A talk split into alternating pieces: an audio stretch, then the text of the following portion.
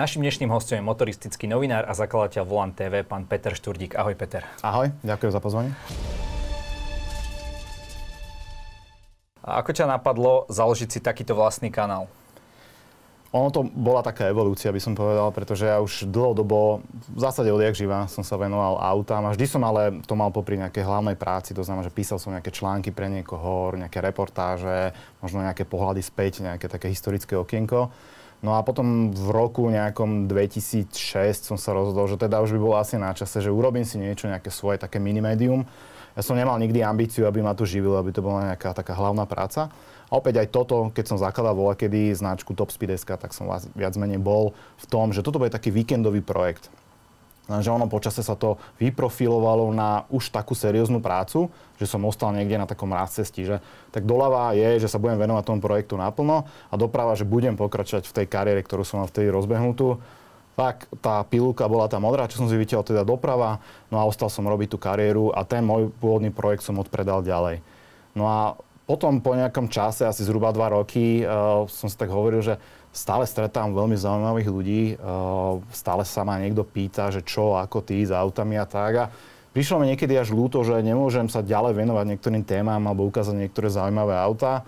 No tak som si povedal, že dobre, tak opäť urobím si taký víkendový projekt a tomu sa budem venovať postupne. No lenže opäť narastal ten objem prác, uh, začalo to mať veľmi slušný ohlas, výtlak, tak som sa nakoniec rozhodol, že tomuto projektu sa budem venovať náplno a toto robím už zhruba rok a pol.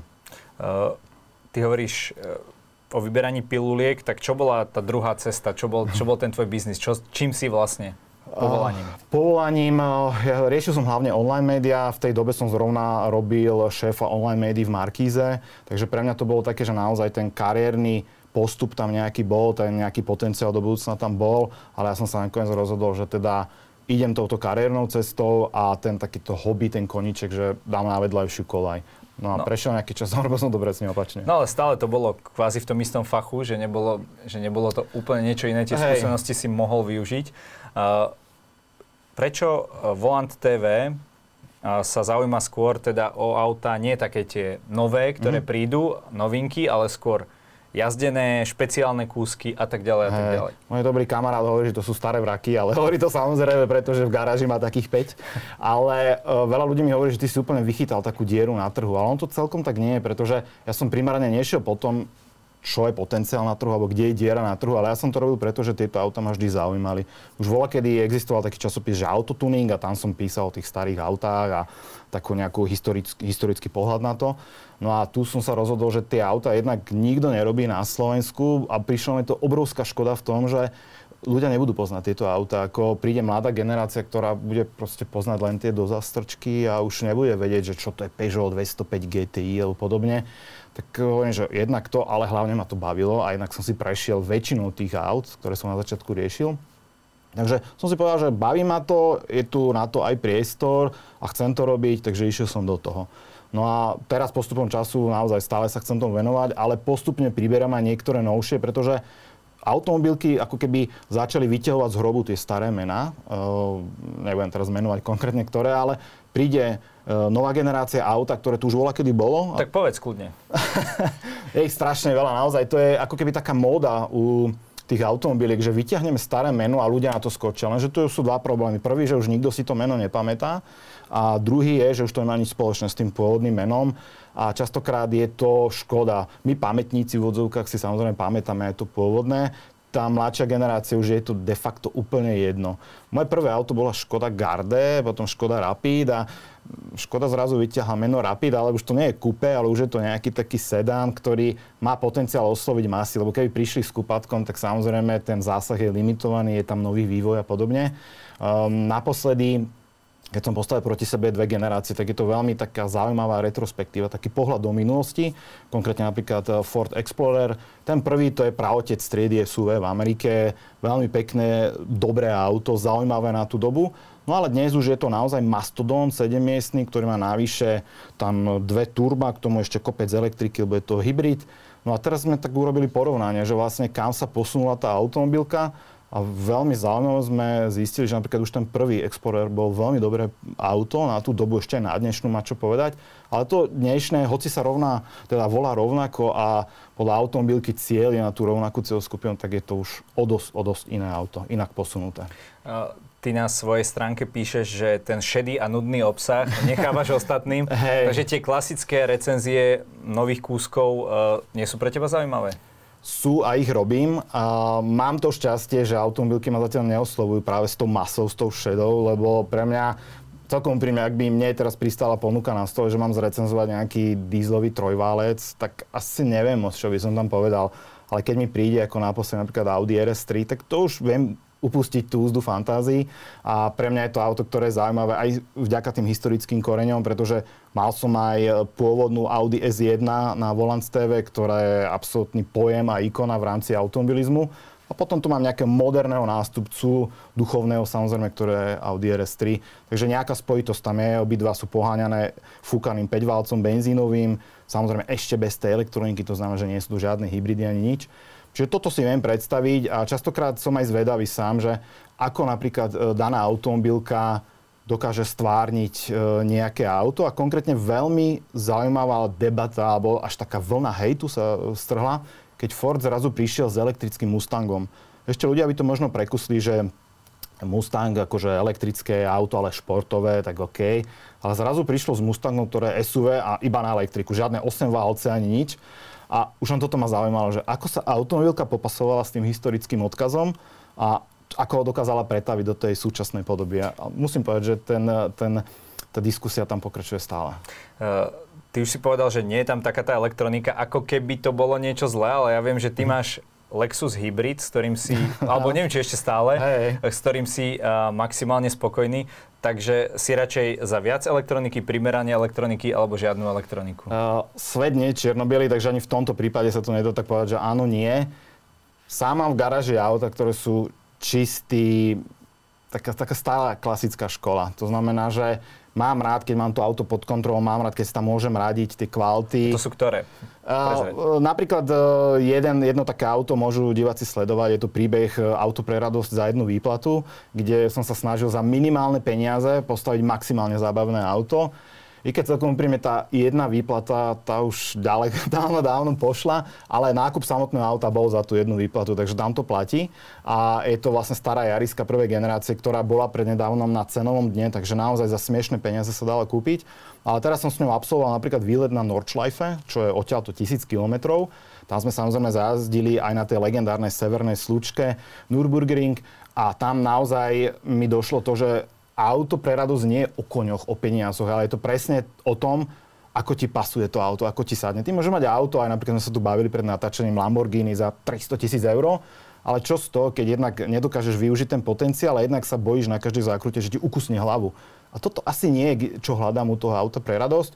Skôr hľadám tú súhru mňa ako vodiča a toho auta. A tam už potom tie kone alebo tá uh, nákupná cena obstarávacia je úplne že irrelevantná. No a čo sa týka tej elektroniky, tak auto pre radosť ju mať nemusí rozhodne. Tam dokonca ani netrval na tom, že to musí byť nejaký automat, pretože tam naozaj chcem cítiť, ako to auto so mnou spolupracuje a ako ho ja ovládam. Nie ako ovláda ono mňa.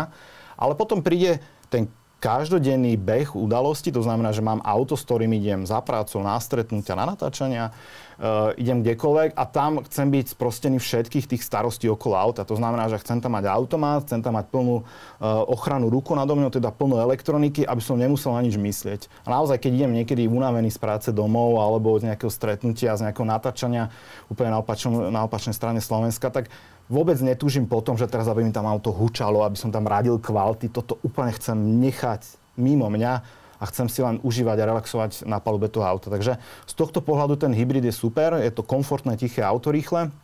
Ale keď príde ten deň D cez víkend, že naozaj mám chuť sa ponáhania trošku adrenalínu zo seba dostať, tak si zoberiem opäť tú starú školu, s ktorou sa idem ponáhania. Samozrejme v rámci nejakých limitov alebo idem na okruh. A máš nejaký offroad? Uh, nemám, ale minul som jeden natáčal. Uh, opäť je to auto, ktoré je veľmi diskutované z pohľadu nejakej spolahlivosti. Tak zobral ma jeden kamarát, uh, má Land Rover Discovery 4 a zobral ma na offroad trošku. Ja som už tam kričal naozaj vnútri, že toto už je extrém, ale že ne, ne, ne, že to je taká diálnica, že poď som raz do Rumúnska a to uvidíš, čo je offroad. Takže nemám offroad, ale možno sa k tomu dostanem časom. Dnes pri tých cenách benzínu, uh, ty si hovoril, že nechceš, aby ťa, aby si mal na sebou, nad sebou tu, teda chceš mať tú elektroniku a tak ďalej. Mm. No a chce dneska už aj uh, takýto klasický milovník uh, silných strojov už aj uh, nejakú priateľnú spotrebu? Už to lezie to do peňazí? Už také tie oh. Ameriky uh, mm. budú minulosťou? Dúfam, že nie. Ja k tomu sa určite ešte dostanem ako v rámci debaty, ale dúfam, že nie, že nebudú, že stále bude existovať šanca, ako udržiavať tie klasické auta pri živote. Ako povedzme si na rovinu, 99 percent majiteľov aut netuží na, potom chodí na starom aute, na starom vraku. Chce mať najnovšie auta. Oni si ho nekúpia jednoducho preto to nové, lebo na ňo nemajú. Ale potom je tam to mizivé percento, čo sme my petrolhedi, ktorí stále chcú mať v garáži tú spomienku na staré časy, chcú jazdiť na tom aute a chcú udržiavať pri živote. Tak my tak dúfame, možno aj naivne, že nás sa nebude týkať ten zákaz prevádzky benzínových aut do budúcnosti. A ja som o tom presvedčený, že stále sa nájde nejaký spôsob, ako si to udržať pri živote. No a čo sa týka tej spotreby, tak práve ten hybrid veľa ľudí vníma, že to je len o spotrebe. Áno, on naozaj žerie o mnoho menej ako porovnateľné auta s porovnateľnou dynamikou, ale nie je to len o spotrebe v konečnom dôsledku. Ehm, zatiaľ tie ceny benzínu asi nás nebudú odradzovať ako nás e, milovníkov aut do toho, aby sme jazdili veľa, ale určite ak to pôjde takto ďalej a benzín bude ešte drahší, prípadne bude ešte na prídel, čo možno aj reálne hrozí v budúcnosti, tak bude to naozaj otázka, že čo s tým ďalej. Ako už sa bavíme o tej budúcnosti, ja som počul taký, taký zaujímavý bonmot, že s autom, takýmto klasickým, mm. bez elektroniky, že to bude uh, ako s koňom, Hej, že budú ho mať len tí najbohatší, budeš mm. môcť s ním ísť na nejaké vyhradené priestranstvo a, a tam sa hrajkať. Uh, ono sa to dá dosiahnuť uh, naozaj mnohými spôsobmi, ako obmedziť tieto spalováky, ne, že teraz budú politici počúvať a sa inšpirovať, ale jedna, jedna z tých vecí je práve dvíhať tie poplatky alebo tú režiu na takú neúnosnú úroveň, že tí ľudia sa budú dobrovoľne zbavovať. Ono sa to v súčasnosti deje. Napríklad robíš uh, pri daňovom priznaní máš cestnú daň ako podnikateľ a štát ťa už sankcionuje za to, že nemáš najmodernejšie auto. Ale opäť sa dostávame k tomu bodu A. Ľudia nejazdia s väčšinou na tom starom aute, pretože chcú, pretože ho strašne vzrušuje 15-ročná Fabia. To vôbec. On jazdí na tej starej Fabii, pretože na novú nemá. Toto si treba uvedomiť. No a naozaj opäť dúfam to, že nikoho nenapadne nám brať tie hračky z garáže. To by som bol veľmi smutný a veľmi naštvaný. Efektívnejší spôsob bude len, ako, ako ty hovoríš, že zdražovať a zdražovať, aby sa nepovedalo, že nie, ale áno za týchto podmienok. Uh, spomínaš uh, tie drahé nové auta, tie sú dnes ešte drahšie. Áno. Uh, pomaly sa, sa mení cena aj v priebehu uh, toho nákupu? Myslíš, že to už takto bude, alebo má to možnosť reálne skončiť? Uh, momentálne tri veci majú na to hlavný dopad. Prvé bolo korona, čo si teda možno aj mnoho ľudí uvedomilo, že asi nie je teda najlepší nápad teraz vyplatiť to auto a držať tie peniaze radšej do budúcna i keď máme tu inflácie a podobne. Potom samozrejme došla čipová kríza, kde už aj keď som sa rozhodol, že chcem to auto, tak zrazu nebolo, lebo neboli na to súčiastky dosť podstatné, bez ktorého dnes momentálne moderné auto nevyrobíš, pretože elektronika, pretože rôzne systémy a podobne. No a tretia vec je tu tá ruská agresia na Ukrajine, ktorá opäť zasiahla do nášho života viac, ako by sme si to my možno predtým predstavovali. Sleduješ aj väčší záujem momentálne teda o ojazdené auta, keďže na tie mm. nové môžeš čakať pol, pol roka aj rok? Áno, ten trh sa správa veľmi neštandardne, by som povedal. Mm, sú auta, ktoré sú absolútne nedostatkové. To znamená, že auta, ktoré sú e, preslávené možno svojou spolahlivosťou, nenáročnosťou na održbu, tak tieto auta automaticky išli cenovo hore. To sú ktoré? Oh, poviem to na rovinu, napríklad klasický atmosférický Japonec, kde jediná údržba, ktorá tam je, tak naozaj je to olej, len tam benzín, vymením občas sviečky. To sú auta, ktoré uh, aj čo sa týka prevádzky sú veľmi nízko na tom. Uh, Model? Chceš vedieť rôzne? No, opäť, atmosférický motor, čiže bavíme sa, konkrétne si zoberieme aj tú moju Jarisku. Uh, keď ja som ju kúpoval, bola na cenovom dne, dneska sa predáva najlacnejší model v jednotkách, vo vyšších jednotkách tisícov. To znamená, že ak si dneska chceš kúpiť takéto auto, ktoré je zábavné, ktoré je absolútne nenáročné na održbu, diely tam stále stoja 5 korún, tak už si musíš dnes hod zaplatiť.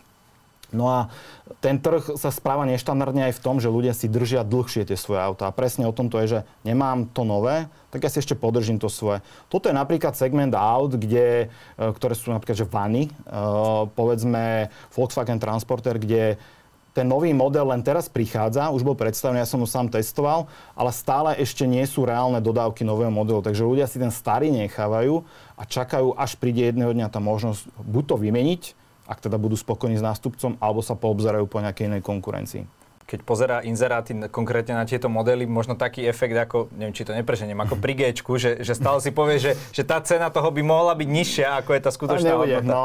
Takže tá generácia aut, ktorú si my pamätáme, ktorá povedzme bola na plagátoch našich stien, alebo sme si o nich hovorili, že tak toto si raz kúpim. Sú to klasické hodeče, napríklad z 90 rokov, povedzme Peugeot 205 GTI, ktorý sme už spomínali, možno dvojkové Golfy GTI alebo jednotkové Golfy GTI. Toto sú všetko auta, ktoré išli naozaj veľmi rapidne na cene hore. Potom sú tu samozrejme auta, ktoré už boli niekde v stratosfére, ale vďaka kríze sa vrátili paradoxne dolu. A to sú konkrétne staré Porsche 911. Hlavne tie top modely, alebo tie najexkluzívnejšie klasické 911 už boli tak vysoko hore, že už aj tí zberatelia začali hovoriť, že, pff, že to je trošku úplne ambiciozne a nerealistické. A naozaj počas tejto krízy, ktorú zažívame posledné 3 roky asi, tak veľa z tých modelov, z tých 911 padlo opäť dolu na také dosiahnutelné dno.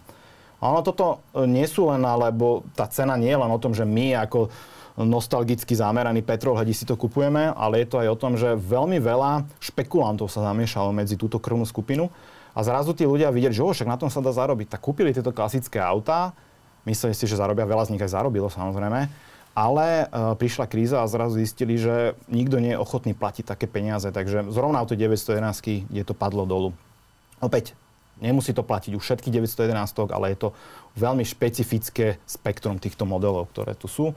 Ja som sa rozprával s pár ľuďmi na poslednej akcii Concourse d'Eleganza, kde som bol uh, pred nejakým časom a tam túto teóriu mi potvrdilo viacero ľudí a samozrejme stále sú auta aj z tých klasických, kde tá cena rastie, rastie každým rokom, kde ani nie je nejak dôvod, že by sa to malo zmeniť. Uh, dá sa tak povedať alebo odporučiť našim divákom, uh, ak si teda chcú kúpiť ojazdené auto, uh-huh. že ktoré je také, kde by mohlo, mohlo byť teoreticky najmenej tých, tých nášlapných mín? aj teda s nejakým nájazdom. Dá sa, dá sa tak povedať, že nejaké auto je proste uh, kvalitnejšie? Dá, určite. To sú práve... No, vždy jazdené auto um, môžeš mať uh, jeden extrém, uh, kde sa to všetko bude kaziť, druhý extrém, kde to bude extrémne spolahlivé, ale na konci dňa je to hlavne o tom predchádzajúcom majiteľovi. To znamená, že ak tam robil základnú údržbu, alebo ak sa venoval tomu autu. Ale videl som aj auta, ktoré si doniesli možno niektorí moji kamaráti a zrazu sme zistili po otvorení toho auta, že tam nikdy nebol menený olej. A tým pádom auto môže byť spolahlivé ako chceš, ale prvá tvoja investícia je, že musíš celý motor dať dokopy a musíš ho repasovať veľmi nákladne. No a ak sa bavíme o tom, že má to byť auto pre radosť, tak to je iná debata. Ak sa bavíme o tom, že to má byť auto na každý deň, tak to je zase iná debata. Poďme na každý deň. Na každý deň. Uh, ak sa bavíme o jazdenom aute, určite by som sa vyhol komplikovaným autám. S jednou výnimkou, tu si povieme za chvíľku. Komplikované auto pre mňa je také, že teraz si kúpim luxusné auto, ktoré má krásny 6-válec, povedzme turbodízlový, uh, povedzme, že tam má rôznu, rôzne technické vychytávky a podobne je veľká pravdepodobnosť, že po tých rokoch začnú túto naozaj loziť tí škriatkovia, vďaka ktorým sa to začne kaziť. A hlavne údržba takýchto aut môže byť extrémne drahá. Na veľa z týchto aut sú značky, kde už sa nedajú zohnať diely. Proste neexistujú, aj keď auto bolo pomerne lacné ako kus, ale servisovať ho je naozaj že nemožné alebo veľmi ťažké. No a potom druhá strana, to, čo by som ja odporúčal, je, ak kupovať auto, tak naozaj čo najjednoduchšie, technicky najjednoduchšie, motor jednoduchý. Ak sa napríklad vyrábalo auto so 6-valcom, alebo teda s väčkovým, alebo povedzme so 4-valcom, radšej by som volil tú jednoduchšiu variantu. No a čo sa týka práve tej jednej výnimky, tak to je zrovna japonská Toyota, ktorá už v 97. prišla s prvými hybridmi. A musím povedať, že poznám majiteľov, ktorí majú aj tých prvých hybridov z tých 90. rokov a dodnes naozaj robili len tú bežnú údržbu. Nestalo sa, že by tam bol nejaký fatálny problém aj podľa tých dát je jasné, že nebola tam nikdy nejaká vážnejšia zvolávačka. A ja som aj toho príkladom, ja mám svoj hybrid už niekoľko rokov a okrem bežnej údržby nemyslím si, že niečo som tam musel riešiť. Takže niečo na tej Toyote je? Áno, ale opäť sa bavíme ako na ktorej, pretože Toyota vyrába po celom svete, vyrába rôzne spektrum modelov a aj samotná Toyota občas šlapne vedľa, to je jasné. A opäť musíme povedať, niektoré dízlové motory vyslovene nevyšli a niektoré aj benzínové motory mali konštrukčné vady, e, prevodovky konštrukčné vady. Ale ak to zoberieme v globále, myslím si, že práve na tej jednoduchej Toyote určite niečo bude mm, svoje renome si vybudovala práve v tých 80 90 rokoch, keď mala nepriestrelnú kvalitu ale čím sú auta komplikovanejšie vo všeobecnosti, tým sú náchylnejšie sa pokaziť a sú náchylnejšie na náročnejšiu údržbu. Tak to je dneska vlastne tá, tá aj súvisí to aj s tou elektronizáciou, ale keby sme išli do Európy, do tých mm. európskych značiek, tak e, ktoré tie ojazdené sú ešte v pohode. V rámci, tak akože... Aby som si teraz nepohneval niektorých tých divákov alebo možno importérov, ale uh, je také klíše, že nekupujú nikdy Fiat alebo nikdy nekupujú francúzske auto. Vše, všechny na F. Fiat, Ford a všechny francúzsky. Áno, áno, to poznám veľmi dobre. Uh, možno vo všeobecnosti sa dá povedať, že tí Francúzi mali uh, horšiu spolahlivosť v niektorých rokoch pri špecifických modeloch a podobne to isté Taliani. Ale zrovna teraz tento víkend pôjde von video u mňa, kde rozoberáme Fiat Barketa, čo je klasický roadster z 90 rokov, ktorý má na tú dobu celkom pokrokovú techniku na Fiat, hlavne čo sa týka časovania ventilov, tak na veľké prekvapenie majiteľ s tým nabehal už 100 tisíc, má tri také kusy a v živote nemal s tým problém. A teraz je tu akože na jednej strane, čo hovoria ľudia a teraz čo hovorí priamo majiteľ. A aj to je možno výhoda volantu, že stretávam priamo tých majiteľov, ktorí majú skúsenosti z praxe s tými autami. Mm, spomenul si francúzske auta, tak e, mal som tam majiteľa, ktorý za 3 roky nabehal 3 čtvrte milióna kilometrov na svojom dízlovom Citroene. To znamená, že uh, niečo tu asi nehrá úplne s, s tými poverami. A na druhej strane treba jasne povedať, že uh, sú oblasti, kde to francúzske know-how ťaha za krčí koniec. Uh, typicky pre mňa osobne vždy, keď sa do francúzského auta alebo z, z tých jazdených, tak je to elektronika. To si povedzme na rovinu. Sám som mal ten uh, seriál u seba, uh, čo bol môj prvý kabriolet. Proste chcel som kabriolet, tak som išiel, bol to Peugeot 307 CC a tá elektronika jednoducho žila úplne svojím životom. A mňa to strašne hnevalo, že zrazu som mal auto, kde musím riešiť také banality, ktoré som v živote na japonskom aute neriešil. Nedomicovacie senzory, farebná diskotéka, keď naštartuješ a toto bolo také, že asi by som si to mohol odpustiť. Ale opakujem to, že nedá sa to v globále povedať, pretože niektoré uh, aj od tých majiteľov počúvam naozaj len chváli. A pre mňa osobne tie klasické, najmä hodheče, sú veľmi dobre postavené auta Mm, napríklad, keď už som spomínal 205, tak musíme spomenúť aj konkurenta, bol napríklad 306 GTI Peugeot, čo je pre mňa jedno z najlepších a najkrajších aut, čo vyšli vôbec z Francúzska. A naozaj dnes kúpiť takýto kúsok, tak to je naozaj veľmi vysoká investícia. Uh, čo tak tie nemecké autá? Ako je to tam so spolahlivosťou? So spo- uh, Minimálne teda tie staršie asi budú mať lepšiu ako tie novšie? Uh, ono to je taký paradox, že uh, človek by čakal, že novšie znamená automaticky lepšie. To aj často počúvam, že nové auta sú určite lepšie. Áno, sú, ale v čom?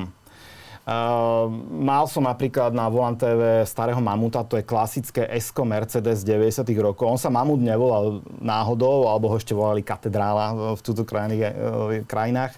Je to o tom, že to auto bolo naozaj masívne. Tam Mercedes jednoducho vyvíjal auto bez to, aby sa pozeral na nejaké náklady. Proste vedel, že to sa predá, že do toho investuje.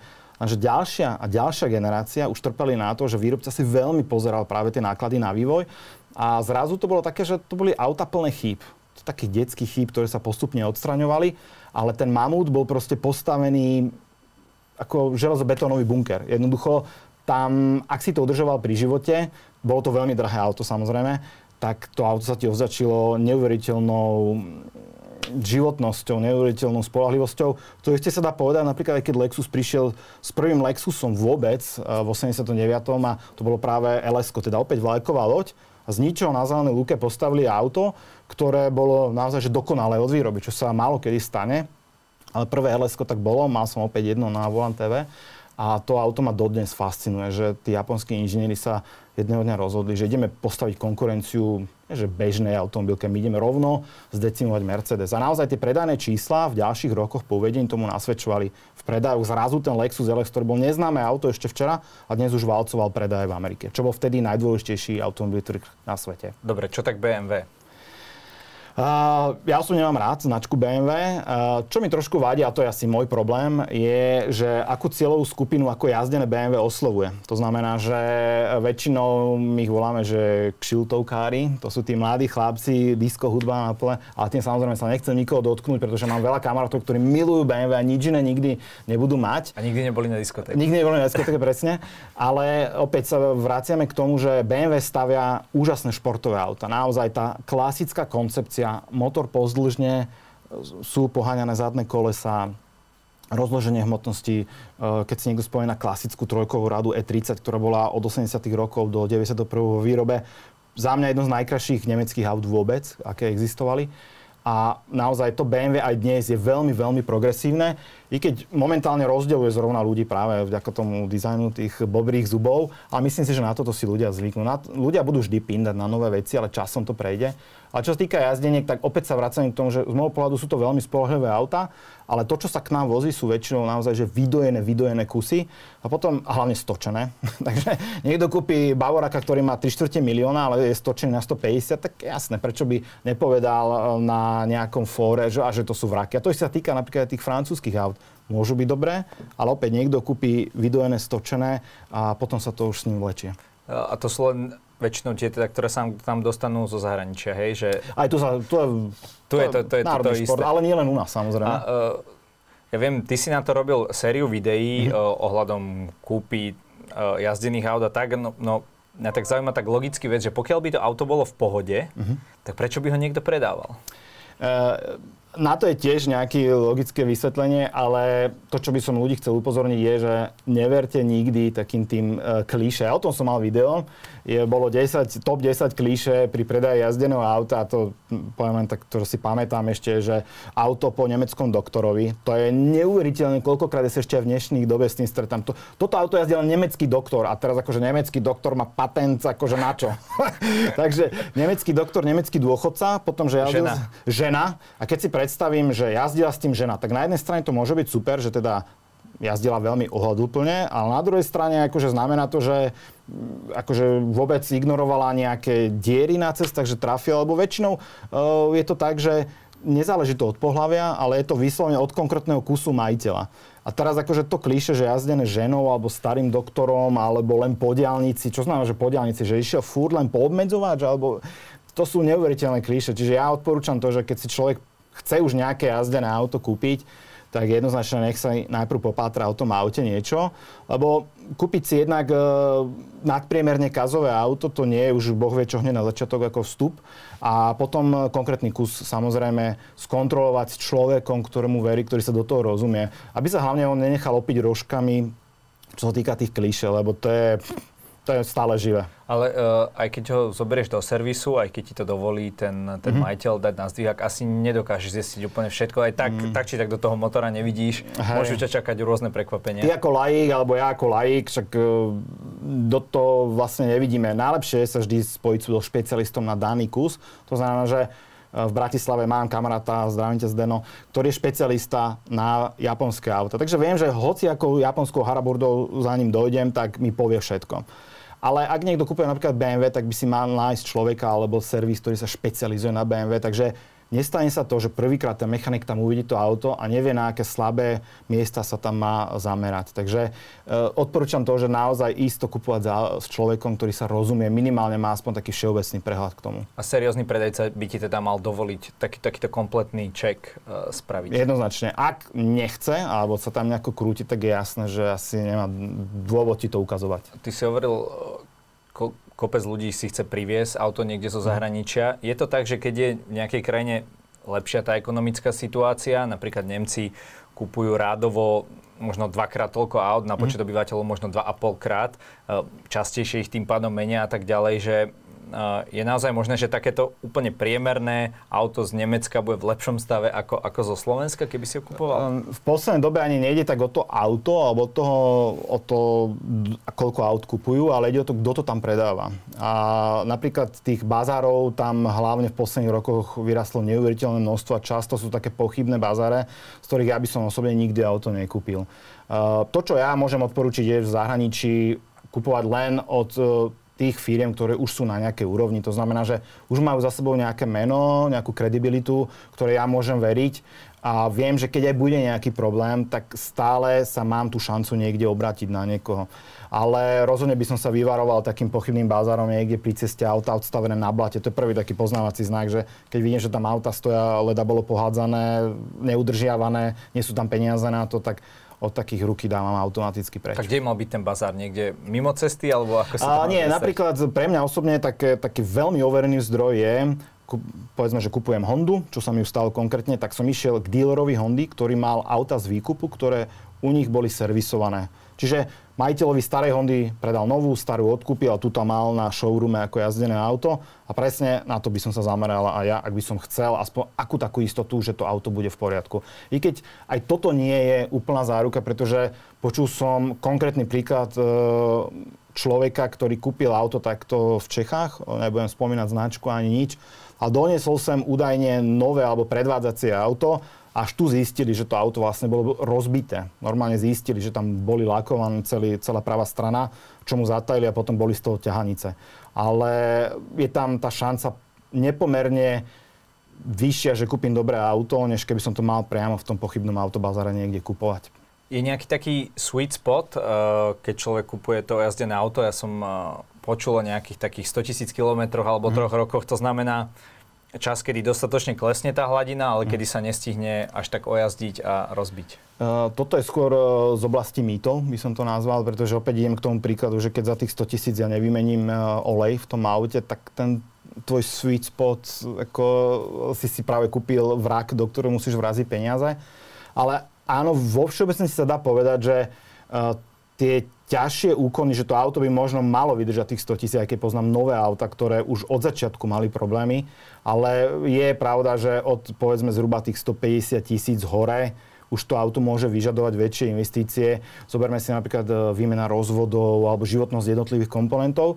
A práve to je možno dôvod, prečo tie auta sa najčastejšie stáčajú práve na tú hranicu, povedzme 160-170 tisíc kilometrov. Takže... Aby to akože dobre vyzeralo. Hej, že zrovna tu máš ten sweet spot, čo si hľadal, tak my ti ho tuto dáme, stočenú vydojenú krávu. Takže e, moc by som sa neorientoval na tie kilometre, skôr na ten reálny stav, pretože ten, kto servisoval to auto, má určite o tom aj nejaké záznamy a ten, kto sa do toho auta rozumie do konkrétneho typu, tak určite aj odhalí alebo vie sa zamerať na tie slabé miesta. Konkrétne na mojom Lexuse Lexuse je reťazový rozvod, ktorý opäť laická verejnosť hovorí, že reťaz je doživotná. Nič nie je v aute doživotné, ani olej v prevodovke, ani reťazový rozvod.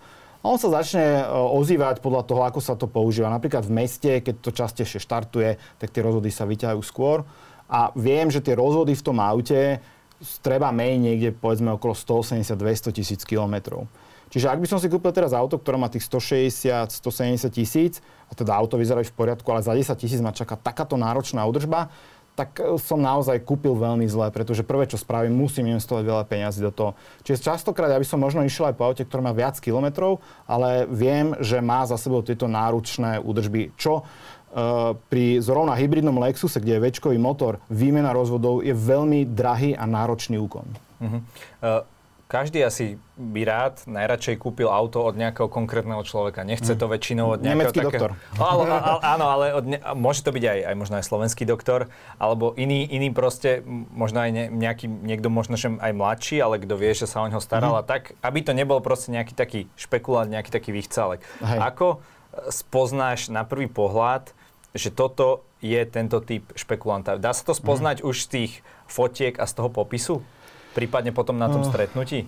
No, Vie to, vedia, vedia to zahrať ako keby na tých chalanov, čo tam eh, dávali len ten najdrahší diesel a iba v autorizovanom servise? Hej, uh, ako všeobecnosti pre mňa sú to tie klíše. Ako náhle ja počujem, čo je len jedno klíše pri predaji auta, tak viem, že to, to, táto cesta nevedie. Uh, častokrát sa stane, že možno aj o toho špekulanta človek dokáže kúpiť to auto v dobrom stave a častokrát, že proste má smolu jednoducho ja by som nerad niekoho hanil, ale pre mňa osobne sú to práve tie klíše. Ako náhle počujem, že on to kúpil od nemeckého doktora a jazdil len po diálniciach, tak to viem, že to je rozprávka. A prečo, keď teraz mi hovorí rozprávku, prečo by mi mal hovoriť ďalšiu o údržbe alebo o technickom stave? Čo sa týka tých stočených kilometrov, tak vie si to nejakým spôsobom človek overiť aj úplne 100%, alebo je tam vždy nejaké riziko, že to obišlo všetky tie kontrolné systémy? Pokiaľ to donesie z zahraničia, tak tá šanca je, že to obišlo, pretože niektoré krajiny principiálne nedávajú tieto údaje do nejakých verejne dostupných databáz. U nás na Slovensku je to žiaľ Bohu tak, že štát z pomerne jednoduché záležitosti, ako si overí tie kilometre, jednoducho túto možnosť zabetonoval a momentálne v súčasnosti je to možné iba cez tretie strany. Či sa to zmení v budúcnosti, ja neviem, ale fakt je, že toto úplne nahralo tým podvodníkom. Jednoducho ľudia sú niekedy mi dať aj pri mnoho tisícovom aute, teraz pár eur za to overenie, ale predtým, keď to bolo verejne dostupné, tak aspoň využívali túto službu. A dnes v súčasnosti je proste Takže neulakomiť sa, dať si to...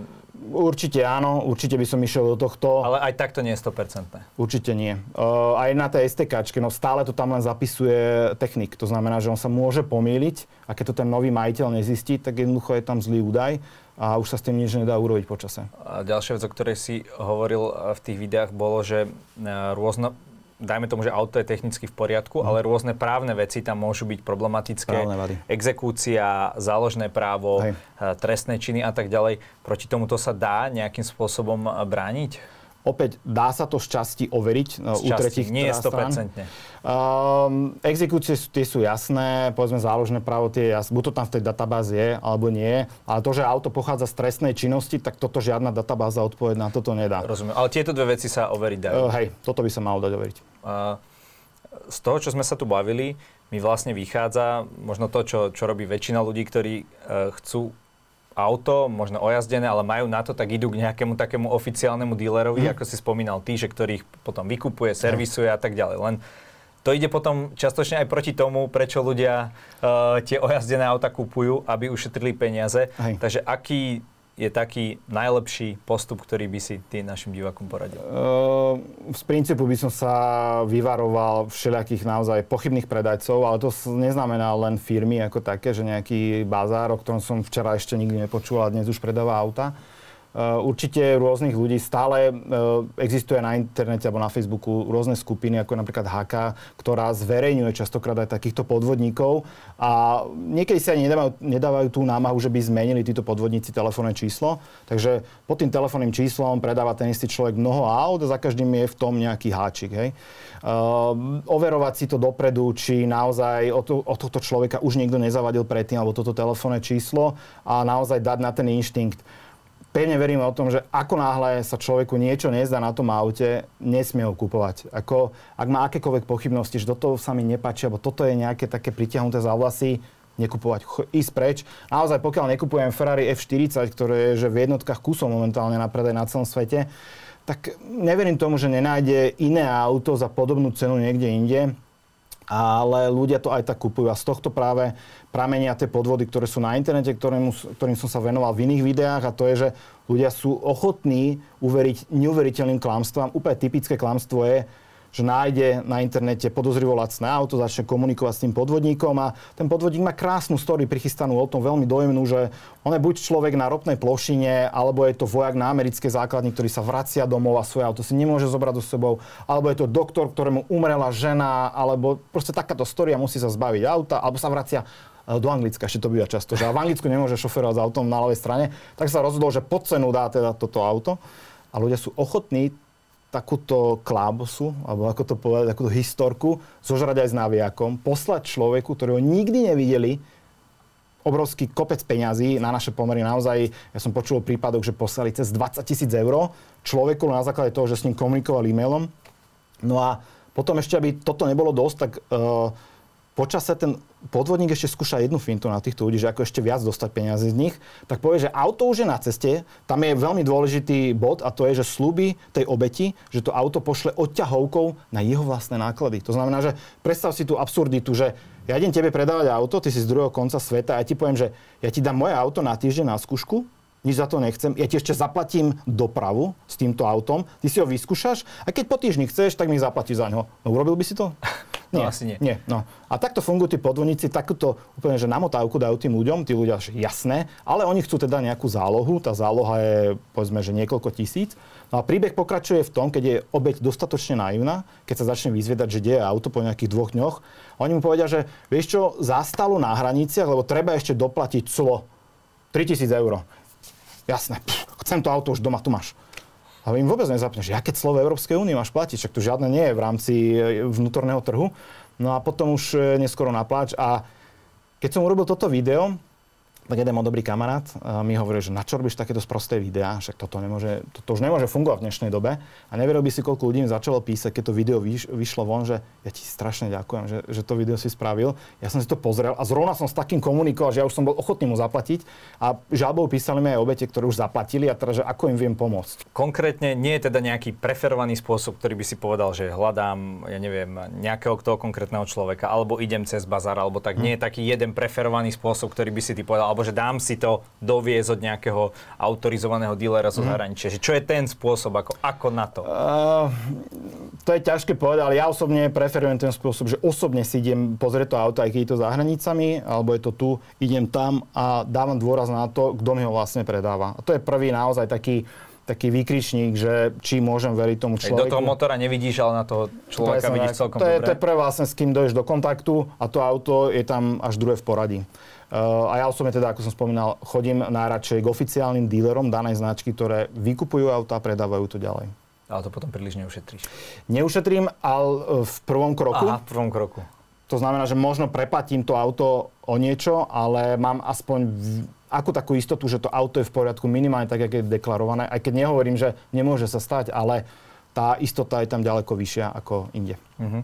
Uh, spomínali sme tu budúcnosť. V roku 2035 by mala Európska únia zakázať auta so spalovacími uh-huh. motormi. Uh, vy máte aj web uh, Volant Next, ktorý uh-huh. sa čisto zaoberá elektromobilitou. Ak, aký je tvoj vzťah vlastne k takémuto niečomu, k čistokrvným elektromobilom? ja to volám električenky, ale musím povedať, že možno prekvapujúco pre mnohých ľudí, že tým, že sa zaoberám staršími autami, tak pozitívny. Uh, ono po tej skúsenosti osobnej človek častokrát zmení názor, pokiaľ nie je úplne zadubený, že naozaj príjma tie, tu možno tie nové informácie alebo nový pohľad na svet a uh, mám pozitívny vzťah k elektromobilom, ktorí dávajú zmysel. A teraz je otázka, že ktoré to sú. Sú to pre mňa osobne malé, mestské, kompaktné autička, ktoré sú ľahké, cenovo dostupné, keď pri elektromobiloch zatiaľ o tej cenovej dostupnosti je ťažké hovoriť, ale povedzme v porovnaní s inými autami malých rozmerov, ľahké v zmysle, že nie sú prehnane ťažké, lebo tie elektromobily sú vo všeobecnosti ťažšie ako auta so spalovákmi a toto sú auta, ktoré mne dávajú zmysel ako elektrické. To znamená, že mám kde zaparkovať bezhlučne a bezemisne sa lokálne, toto je veľmi dôležité, lokálne presuniem cez mesto. A opäť sa vracame k tomu, že dáva to aj určité pohodlie pre toho človeka, pretože elektromobily sú s automatmi, v úvodzovkách, pretože tam je to inak sprevodované alebo inak to funguje ale hlavne je to, aj čo sa týka údržby, veľmi jednoduché auto. Samozrejme, najrizikovejšia vec na údržbe elektromobilu to sú tie batérie a batérie sú častokrát aj um, terčom takých mýtov alebo tej najväčšej kritiky pri autách a treba povedať, že častokrát aj veľmi oprávnene. No tak ako baterka na mobile, to ešte nejaké lepšie technológie sme nevymysleli, takže to máš len tých článkov nahádzaných uh, tam v tom podvozku. Áno, a to, to si povedal teraz aj dobrú vec, pretože je to kvantum článkov, ale ten, ten mýtus, ktorý v elektromobiloch je, že čo keď sa ti pokazí baterka? Lebo ľudia si to predstavujú, že to je proste akože gauč, ktorý tam má zavretý a ten meníš. Lenže opäť som mal jedno video konkrétne v Nissane, aj u iných automobiliek to funguje ale tak, že vedia ti presne zdetekovať, ktorý článok v rámci tej, tej baterkovej skupiny je zlý. Ten sa vymení a funguješ ďalej. Nie je nutné meniť všetky. Mm-hmm. Samozrejme otázka, že či počase sa nezačnú aj tie kaziť. Ja si tak hovorím, že dobre, baterka, to je vec sama o sebe, ale čo tá elektronika, že, že mm-hmm. to je celé proste pre obohnané káblami a tak ďalej. Nie je to, nie je to možno to najkazivejšie, lebo mm. keď sa ti to kazí v normálnych autách, tak mm. sa ti to bude kaziť aj v tom a keď je toho tam ešte viac? Eh, hej, ako podľa logického uvažovania jednoznačne, ale na druhú stranu ten elektromobil je ďaleko jednoduchší ako bežné auto. To znamená, že plno súčiastok, ktoré ty v bežnom aute musíš mať, aby si vôbec fungoval, tak v, elektri- v elektromobile nemáš. Aj keď na druhú stranu, a opäť tá čipová kríza to len zdôraznila, je to ďaleko sofistikovanejšie auto, ďaleko viacej elektroniky, ale napríklad zrovna tá elektronika je tam lepšie utesnená ako v bežných autách. Napríklad tú baterku, ten celý pack, ty vieš namočiť aj do vody a nič sa nestane. To samozrejme sú také vtipy, že keď si im do rybníka, tak proste všetky ryby vyplávajú hore bruchom, ale nie je to tak. E, samozrejme, opäť sa to líši od výrobcu, aké má, e, aký má dôraz na kvalitu, aké má výrobné postupy, ako si dáva záležať na kvalite tých konkrétnych komponentov a tej samotnej výroby. sú automobilky, o ktorých by som si elektromobil kúpil aj dnes a sú automobilky, u ktorých by som to radšej neiskroval a ktoré teda určite menovať nebudem teraz. Aha, už, si, už si čakal otázku. Áno, a tam by prišla. Uh, Hej. Uh, takže, OK, chápem. Uh, v aute, v meste, neviem, či si bol niekedy v centre Osla, a v Oslo som nebol ešte. Tam to je neuveriteľne tiché, lebo sú tam väčšinou len tie mm-hmm. elektromobily, to som akože nevidel nikdy také centrum, akože je to veľmi príjemné. Mm-hmm. Uh, čo ale pre takého bežného používateľa, ktorý s tým nejazdí len, e, ktorý ide sem tam, ja neviem, Bratislava, Žilina a, a mhm. takéto, takéto diš, dištancie, e, pre takého skôr by mal ešte stále sa držať spalovacieho alebo hybridného motoru? Toto je častá otázka, alebo častá uh, téma na debatu u tých ľudí. Uh, úplne na rovinu hovorím, že ak zachováme súčasné status quo, čo sa týka technológií, infraštruktúry a iných vecí, elektromobily sa jednoducho nedokážu rozšíriť do takej masy alebo do takého množstva, ako si to politici za tým stolom a v tom Exceli predstavujú. Toto proste, tadeto cesta nevedie. Tá technológia dnes je príliš, nechcem povedať, že zastraná, ale príliš obmedzovaná mnohými faktormi. Uh, a zrovna si aj povedal, že ak niekto cestuje dlhé vzdialenosti a podobne, za mňa osobne spomenul som teda, že pre mňa len mestský elektromobil v súčasnosti dáva zmysel. Áno, sú elektromobily, ktoré dokážu urobiť na jedno nabitie 500 plus kilometrov, ako rešpekt, ale toto nie je ich primárna domena v súčasnosti. Na to, aby sa tieto elektromobily dokázali rozšíriť do budúcna práve v masovom meritku, bavíme sa o masovom, nie o tom, že túto nejaké percentičko, ale normálne, že väčšina ľudstva alebo väčšina aktívnej populácie v rámci Európskej únie prejde na elektromobily, je dôležitá jedna vec. A to, že musí nastať evolučný skok v batériách. Ak sa toto nestane, my nebudeme schopní tie elektromobily ani silou, ako to dnes tieto vlády alebo ten establishment predvádza, nebudeme schopní to ďalej rozšíriť. No a to je tá zlá správa. Tá, tá dobrá správa je, že tento evolučný skok už je reálny, pretože zrovna Toyota momentálne pracuje na solid state batériách. To znamená, že tieto batérie budú v niečom iné ako tie súčasné, ale budú hlavne iné v tom, že nebudú obsahovať tie vzácne kovy, ktoré máme v súčasných batériách, ktoré konkrétne napríklad litium, ktoré sú veľmi vzácne, preto sa to aj volá vzácne kovy, ktoré sú veľmi nešetrné k životnému prostrediu, keď sa dolujú No a hlavne je tu opäť monopol zo pár krajín, ktoré ich len majú na svojom území. No a toto všetko sú absolútne nevýhody, ktoré dnes máme a ktoré bránia tomu, aby tie elektromobily sa rozšírili ďalej. No ale táto solid state batéria má všetky tieto veci odbúrať, navyše má až tak úplne až sci-fi to znie, ale má znásobiť kapacitu, znásobiť dojazd, má znásobiť životnosť a tá životnosť, čo som bol veľmi prekvapený, nebude znásobená, že jeden, dvakrát, že dvojnásobné kilometre alebo dvojnásob, eh, dvojnásobný počet nabití urobíš, ale má to byť naozaj že v stovkách percent. No a Toyota práve nedávno oficiálne potvrdila, že v roku 2025 príde s prvými autami, ktoré budú mať solid state batérie na palube a veľmi prekvapujúco nebudú to elektrické auta.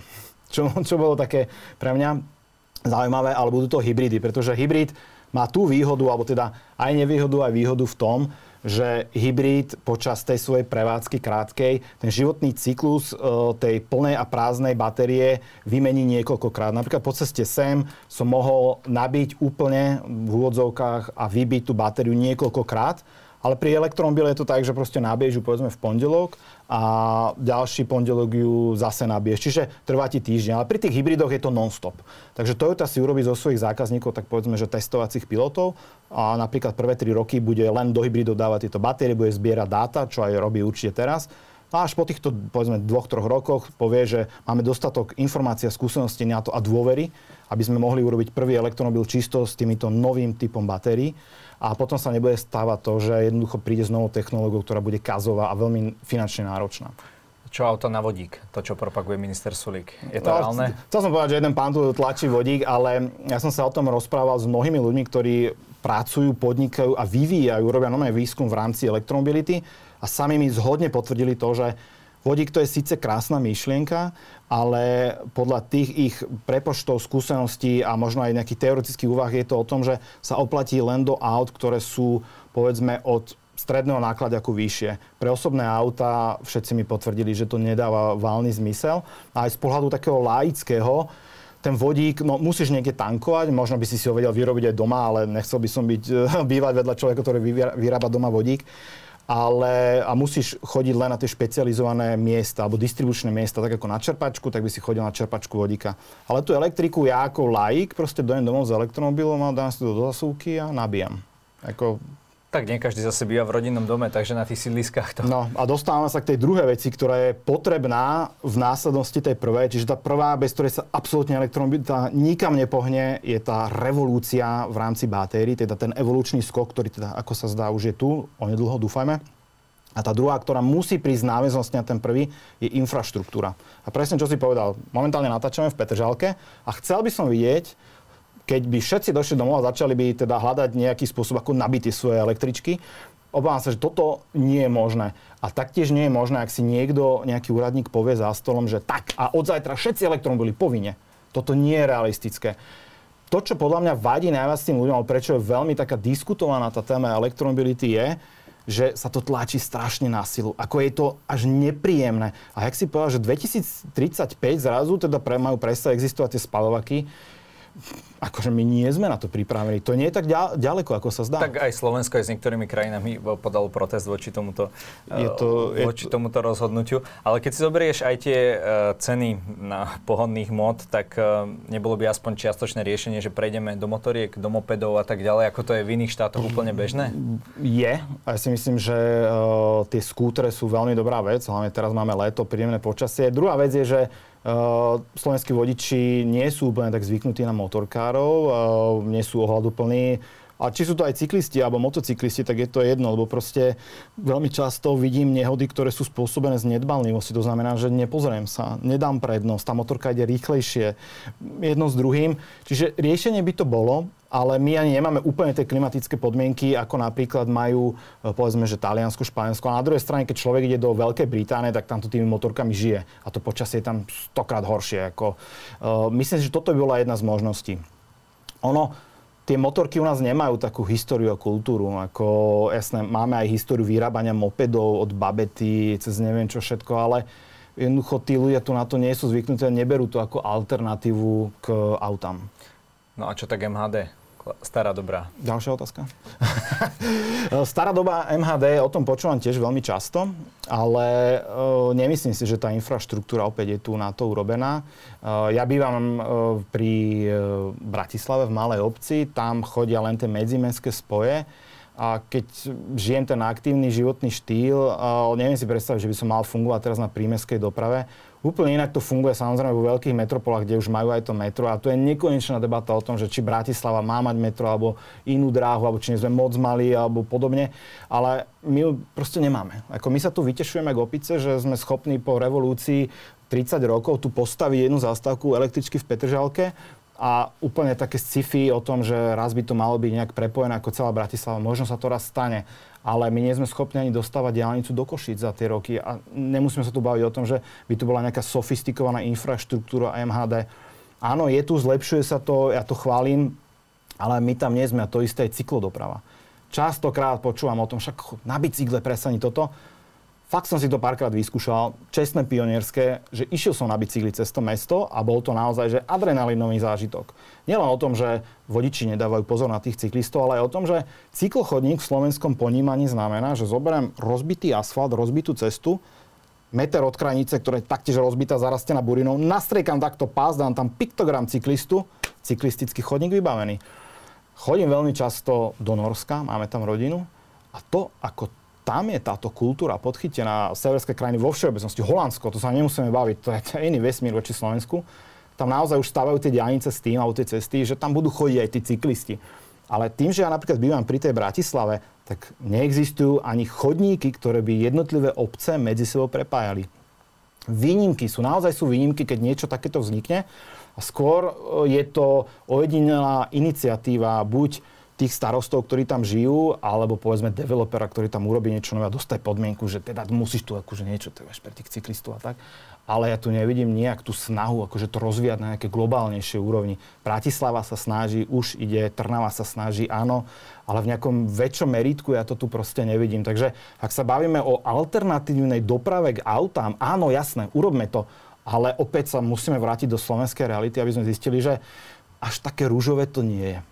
No a ďalšia vec je, keď si zoberieš stav tých ciest, Aký je tu obrovský investičný dlh, či, či to už uh, není... A tak aj keď ja neviem, keď niekde chodíš, tak vidíš v Rakúsku a tam koľko no. vidíš SUVčiek. Prídeš tu a koľko ich je tu, ale možno to aj má ten význam z hľadiska tých uh, rozbitých ciest?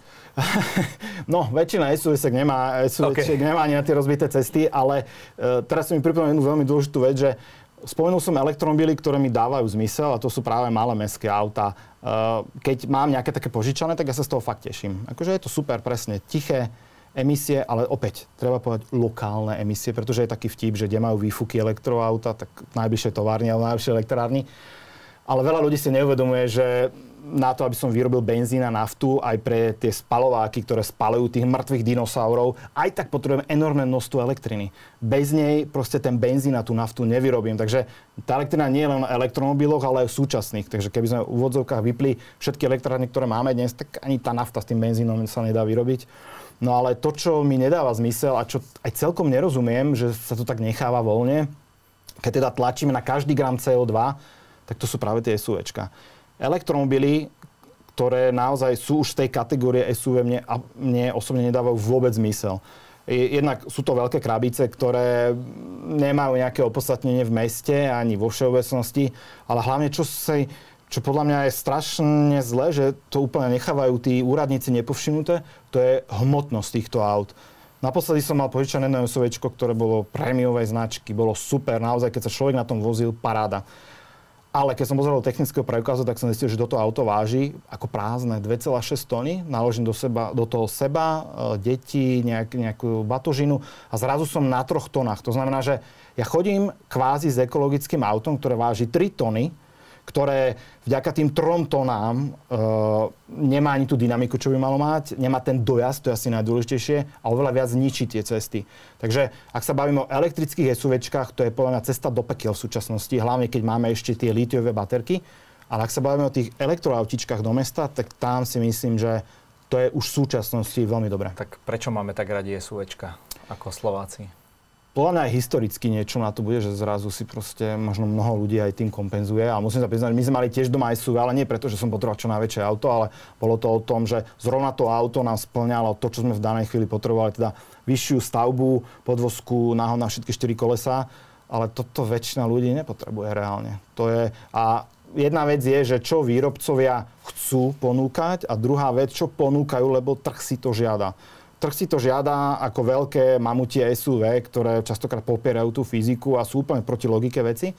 No ale oni by možno chceli naozaj tie jednoduché auta ponúkať, ale tie momentálne kupuje čoraz menej ľudí, ale kupujú radšej tie veľké auta. Takže sme svedkami toho, že už aj automobilky, ktoré sú vyslovene low-costové, majú vo svojom portfóliu SUV. Peter, každý u nás môže na záver dať nejaký odkaz našim divákom. Nech sa ti páči. Takže okrem tradičného lúpte sa, množte sa, by som odkázal aj to, že užívajte si tie autá, pokiaľ ich máte, samozrejme vždy bezpečne a s ohľadom na iných účastníkov cestnej premávky, aj keď to znie ako také úplne kliše, ale je to pravda. Ak si chcete zabrbnúť, choďte na okruh alebo na uzavretú trať, ale v bežnej premávke samozrejme v rámci limitov, ale užívajte si tie klasické, jednoduché, mechanické autá, dokým to ide. Ja dúfam, že to pôjde do nekonečna. Som naozaj takýto optimista. Ďakujem. Ďakujem vám veľmi pekne za pozvanie. Ďakujem aj tebe.